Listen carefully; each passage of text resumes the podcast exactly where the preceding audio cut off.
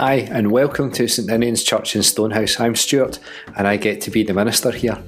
Last week, I introduced you to Maggie, and she's found a new home. She's off to live with Claire Gemmell, so thanks to everyone who made a donation and had a guess at her birthday. This week, I'm going to ask you to visit the website at st-ninians-stonehouse.org.uk and make a donation and have a chance of winning some great hampers. Just click on the picture of the hampers and you should be taken to a page that lets you choose how many entries you want and then directs you to a card payment. It actually says something like pay with PayPal. You can use PayPal if you have it, but if you click on it, it also lets you pay by card. PayPal is just the company that we use to handle the payments for us.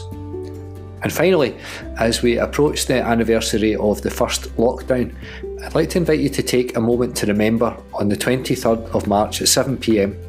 Light for Lives is an opportunity as part of a day of remembrance to light a candle and to take a moment to remember all of those we've lost this year, to stand with those who grieve, and to commit ourselves again to caring for them. You can find out more on the Light for Lives Facebook group and on our own website and Facebook page over the coming days. This week in our worship, I'm joined by Mara, who will read for us, and Nathaniel, who will lead us in prayer later. John chapter 3 verses 14 to 21. As Moses lifted up the bronze snake on a pole in the desert, in the same way the Son of Man must be lifted up, so that everyone who believes in him may have eternal life. For God loved the world so much that he gave his only Son, so that everyone who believes in him may not die but have eternal life. For God did not send his Son into the world to be its judge, but to be its Saviour. Those who believe in the Son are not judged, but those who do not believe have already been judged because they have not believed in God's only Son. This is how the judgment works. The light has come into the world, but people love the darkness rather than the light because their deeds are evil. All those who do evil things hate the light and will not come to the light because they do not want their evil deeds to be shown up. But those who do what is true come to the light in order that the light may show that what they did was in obedience to God. This isn't working. There, I've said it. I feel better already. I wrote those words for a book called Inside Verdict, which was published 18 years ago. It was in a chapter I titled The Emperor's New Church. I suggested that the church is a bit like the story of the emperor strolling naked down the street. Only a child will name the problem. We know something is wrong. It's not been working for many, many years, and I think we've got past the point where we're scared to say it out loud. But I'm not sure we've moved much beyond that. The problem for the church, I think, is one of identity. We don't know what the church is or what it's for. And until we do, until we recover our identity, we'll be stuck. This passage we read today is part of a conversation, and we've just dropped in halfway through. Jesus is talking to Nicodemus, one of the leaders who has gone to see Jesus at night to find out more about who he is and what he's talking about. We also need to remember that all of the stuff we talked about last week, where Jesus clears out the temple, has just happened. This is the aftermath. Nicodemus despite great personal risk, comes to speak to Jesus, to ask important questions, and to grapple with the answers. What Nicodemus gets is another lesson in identity, explaining how the people have forgotten who they are. In verse 10, just before our reading, Jesus says to Nicodemus, And you're a teacher of Israel, and yet you do not understand these things. Jesus is trying to put their story back together for them so the people will remember who they are. It's still Passover. That's the festival where the Jews remember the story of painting lamb's blood around their doorposts so that the angel of death would pass over them, leaving them unharmed. So painting the doorpost was a mark of their identity. We heard about how in the wilderness God gave the people a set of commandments that were actually a radical statement about their identity. I am your God. And that means you are my people. That's who you are. You're not slaves anymore. You are God's people. And John in his Gospel reminds us of the same thing. His Gospel starts with a reminder of the Genesis stories of creation that God made all things, including us, and it was good. God made humans in His image and breathed life into them, and God walked in the garden with them. It's an amazing picture of how it's all meant to be a world where people take responsibility for God's creation, attend to it, and care for it. A world where people don't need for anything because they have enough. A world where God is present and seen and heard. And the thing that breaks is the relationship with God. As Jesus explains who he is to Nicodemus, he talks about a weird story we find in the book of Numbers. It's about Moses making a bronze snake in the wilderness. The people have been travelling around in the wilderness after their escape from Egypt, and they had to go around the land of Edom, and they were tired, and they were hungry, and there wasn't very much water, and well, they do what we all do. They complained a lot. Why can't we just go back to Egypt? At least there we had food and water. I mean, it was pretty awful. We were slaves and beaten and sometimes killed and, and made to work really hard in the heat of the day. But now we're stuck in the wilderness and there's no end in sight. It can't be worse than this. Ah, the good old days. The imagined past where everything was better. We all do it. I wish things were like they were when I was younger, when children were respectful and politicians were honest, and where everyone went to church. Life was hard Working conditions were poor, wages were low. Kids left school at 14 to go and work in mines and factories. Infant mortality was high. Life expectancy was low. But we all wish at times that we could go back to those days when we imagined things were just a bit more straightforward, more predictable. It's a trick that our memories play. The distance helps. We knock off some of the more difficult parts and we remember the sunny days first. Well, mostly. The problem we have is that change is unsettling. We don't like uncertainty, and that's a lesson we've learned over the last year. So we try to recreate the times where we felt in control, or at least settled. That's why we go to the same places on holiday. That's why we repeat traditions and cling on to things so hard. We think that we could still be those people that we imagined that we were all those years ago, and that things would be just the same. Church is one of those things we cling to, especially when the world around us seems to be changing at a rate that we can't even imagine, never mind keep up with. A wee oasis of the past that we can visit once a week. But what does that have to do with a bronze snake held up in the wilderness? God sent poisonous snakes, and the people cried out to God to save them. God told Moses to make a bronze snake and put it in a pole, and when the people looked at the snake, they would be healed. So here's the thing the word used for snake is seraphim, as in cherubim and seraphim from the Christmas hymns. Now, you're probably thinking that those are chubby wee angels, but cherubim are winged lions, and seraphim means fiery snake. That's why we translate it as poisonous or venomous, because a snake bite feels like you're on fire. So that makes sense. But seraphim are spiritual creatures like cherubim and angels so perhaps this whole incident is a spiritual problem. The people have already forgotten their identity as God's people, so God sends some spiritual problems, snake bites if you like, to remind the people who they should rely on.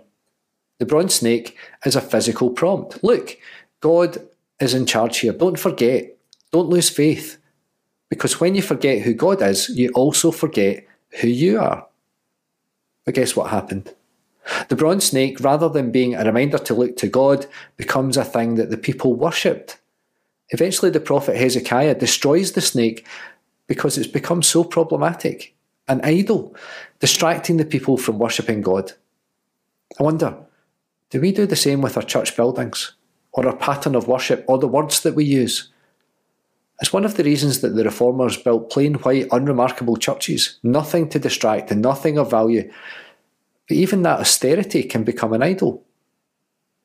Snakes in the Desert is a story about identity, who the people are, who God is, and the problems that happen when the people forget who they are. John describes that same condition as living in darkness. So, how do you fix things? How do we turn the lights back on? We can't go back to some rose tinted past, but we can mend our relationship with God. That's something we can all do. Jesus is trying to help Nicodemus to see what the problem is because until that happens, you can't begin to fix it. Nicodemus comes at night in the darkness looking for illumination, and he gets it. His life is transformed by that encounter.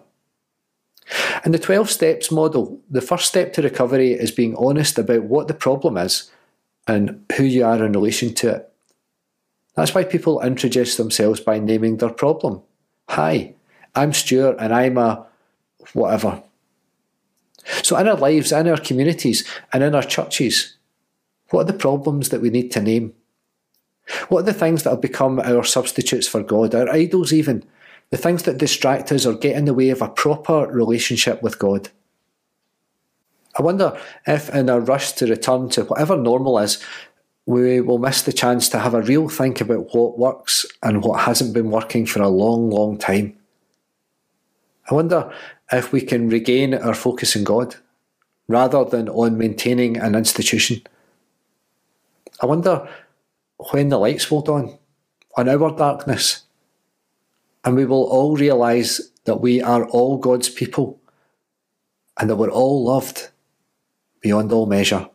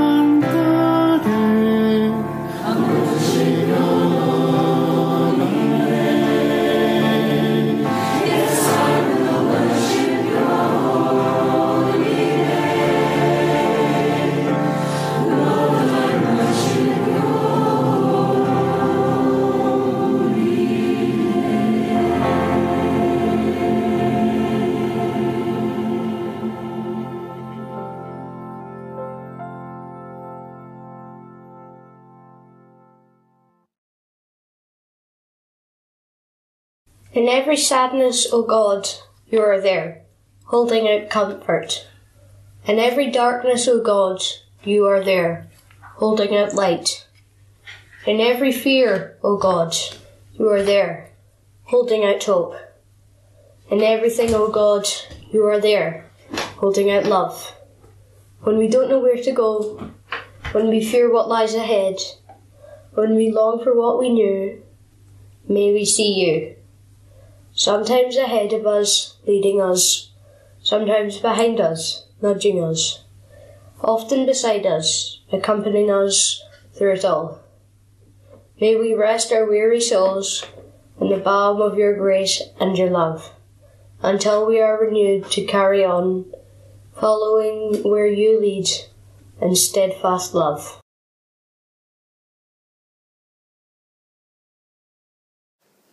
So go in peace, with your eyes and your hearts focused on the love of God, the grace of our Lord Jesus, and the communion of the Holy Spirit, today, tomorrow, and always.